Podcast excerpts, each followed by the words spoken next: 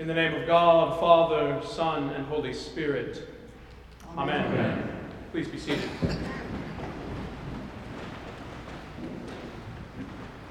One of the happiest days I've had in the last month was the day I got to unpack all my books.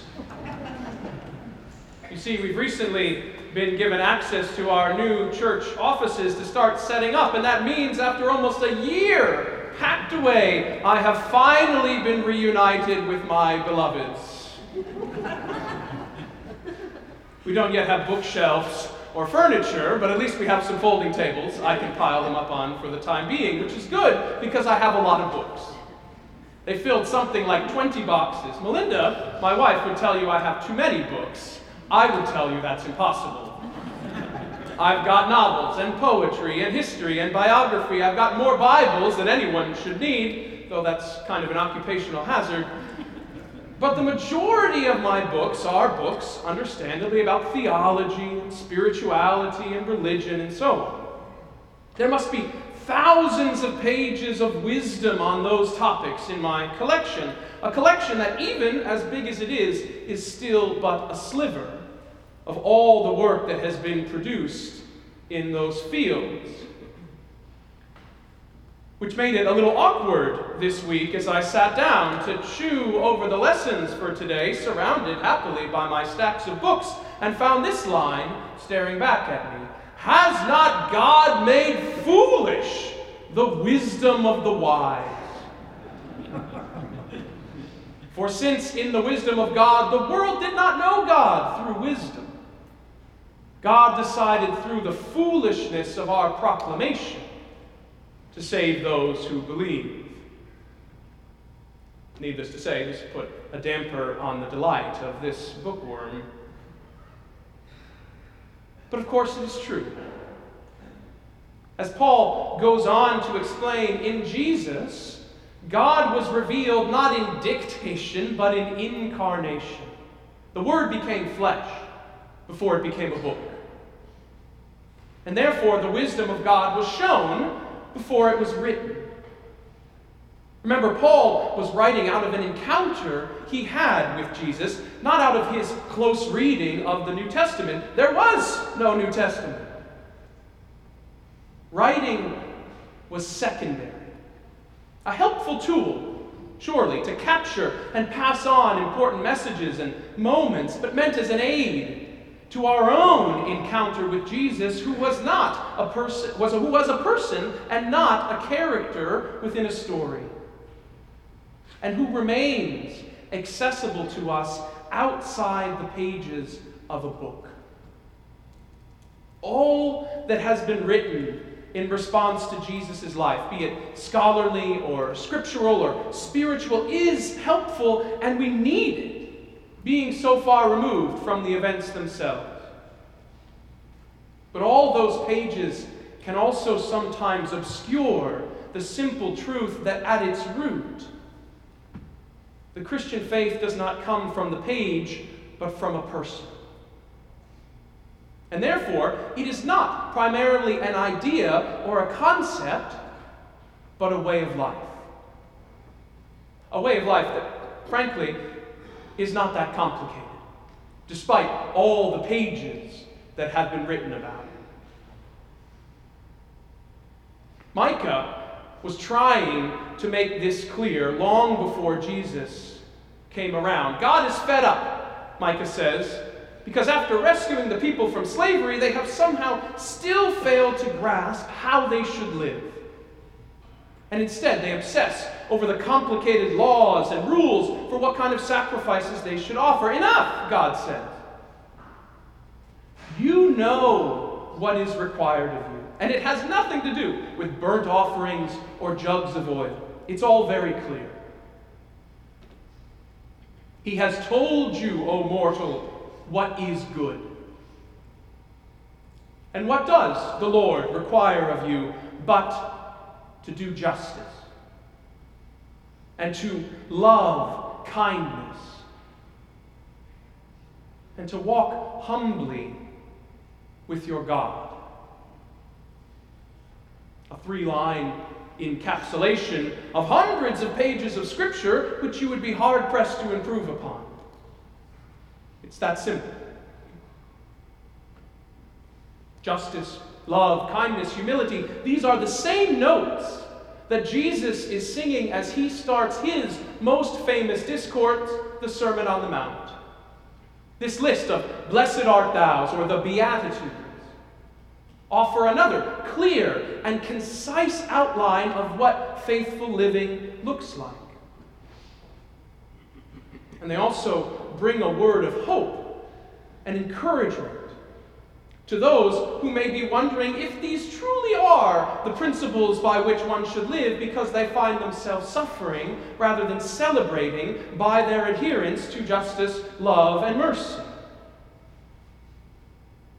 But Jesus assures them, not just in what he says, but in what he does, that these truly are the ways of God. It really is that simple at its heart.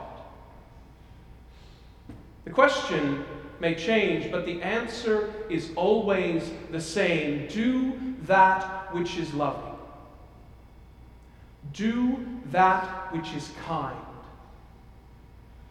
do that which is just.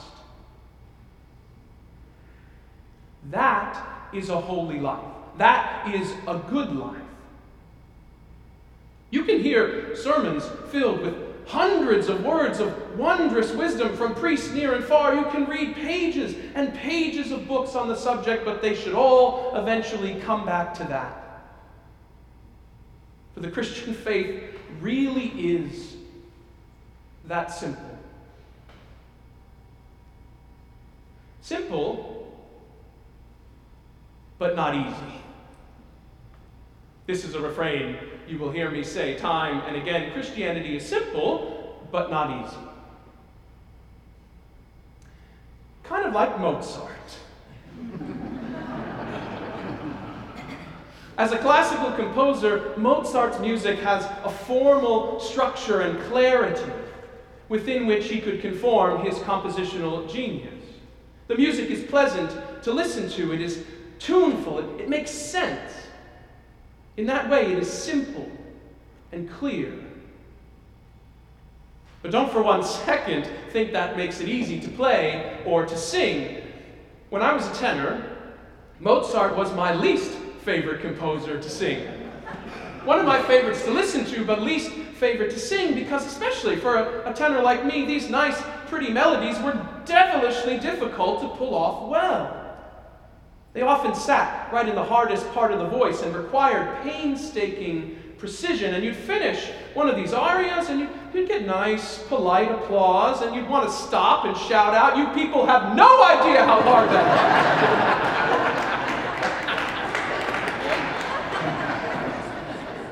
It's much easier to sing Verdi and Puccini with their melodramatic melodies and their impassioned high notes that makes the crowd go wild. Mozart is the epitome of that which is simple but not easy. As the great pianist Arthur Schnabel once said about Mozart's piano sonatas, they are too easy for children and too difficult for artists. A truth I'm sure our wonderful young musicians are starting to appreciate this morning. Living a Christian life is also simple and not easy. And that's because, despite their clarity, the teachings of Christ run contrary to our nature and our understanding of how the world works. That is Paul's other point to the Corinthians. Not only did God come among us as a person to be emulated rather than as a text to be studied, which was already a novel concept which people were stumbling over, but the way he lived and the way he died were a complete inversion of how we understand the world to work, how we are inclined to behave ourselves, and certainly how we understand something like an all powerful God to function. The cross is the essence of this incomprehensible lesson. which is why Paul talks about its foolishness. It's foolish because it makes no sense according to the wisdom of this world. To say that God was crucified is to say a nonsensical thing. Only criminals were crucified. It was the lowest form of punishment, not anywhere where God would be. Plus, a God who suffered, a God who was vulnerable. This is not God. And to have that same God teaching that those who also suffer and are vulnerable, the poor, the brokenhearted, the humble, the merciful, the peaceful, the persecuted, that they are blessed. In a world that glorified the rich and the powerful, those with status, and yes, even wisdom, well, that was just completely upside down. Downright foolishness.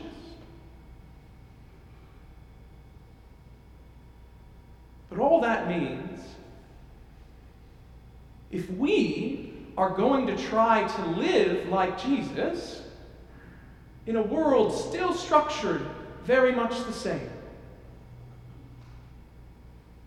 we are going to have to start acting like fools.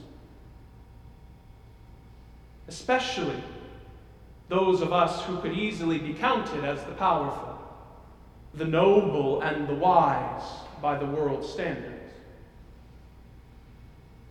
For God chose what is foolish in the world to shame the wise. God chose what is weak in the world to shame the strong. God chose what is low and despised in the world, things that are not, things that are nothing, to bring to nothing the things that are.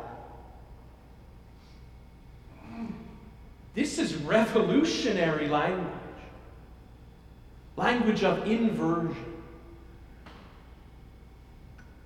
Can we hear it? Can we live it? As Jesus sits down on that mountain and begins to teach his disciples, he is laying out the shape of the Christian life, an outline he would conform his own life to, even if that meant dying an excruciating and incomprehensible death. But by doing so, he is showing us there is a right way to live. There is a good way to be in this world, a way that would conform to the character of God but that would not conform to the wisdom of this world. Such a life is to be lived by the simple, foolish principle of love above all else. For such foolishness is wiser than human wisdom. Such weakness is stronger than human strength. So, in a world that is uncaring, that is mad with brutality and violence, from the coast of California to the streets of Memphis to the battlefields of the Ukraine, in a world obsessed and corrupted with power, full of unfairness and unkindness, this is our response. This is our resistance. This is our revolution. To be always, everywhere, at all times, foolishly loving.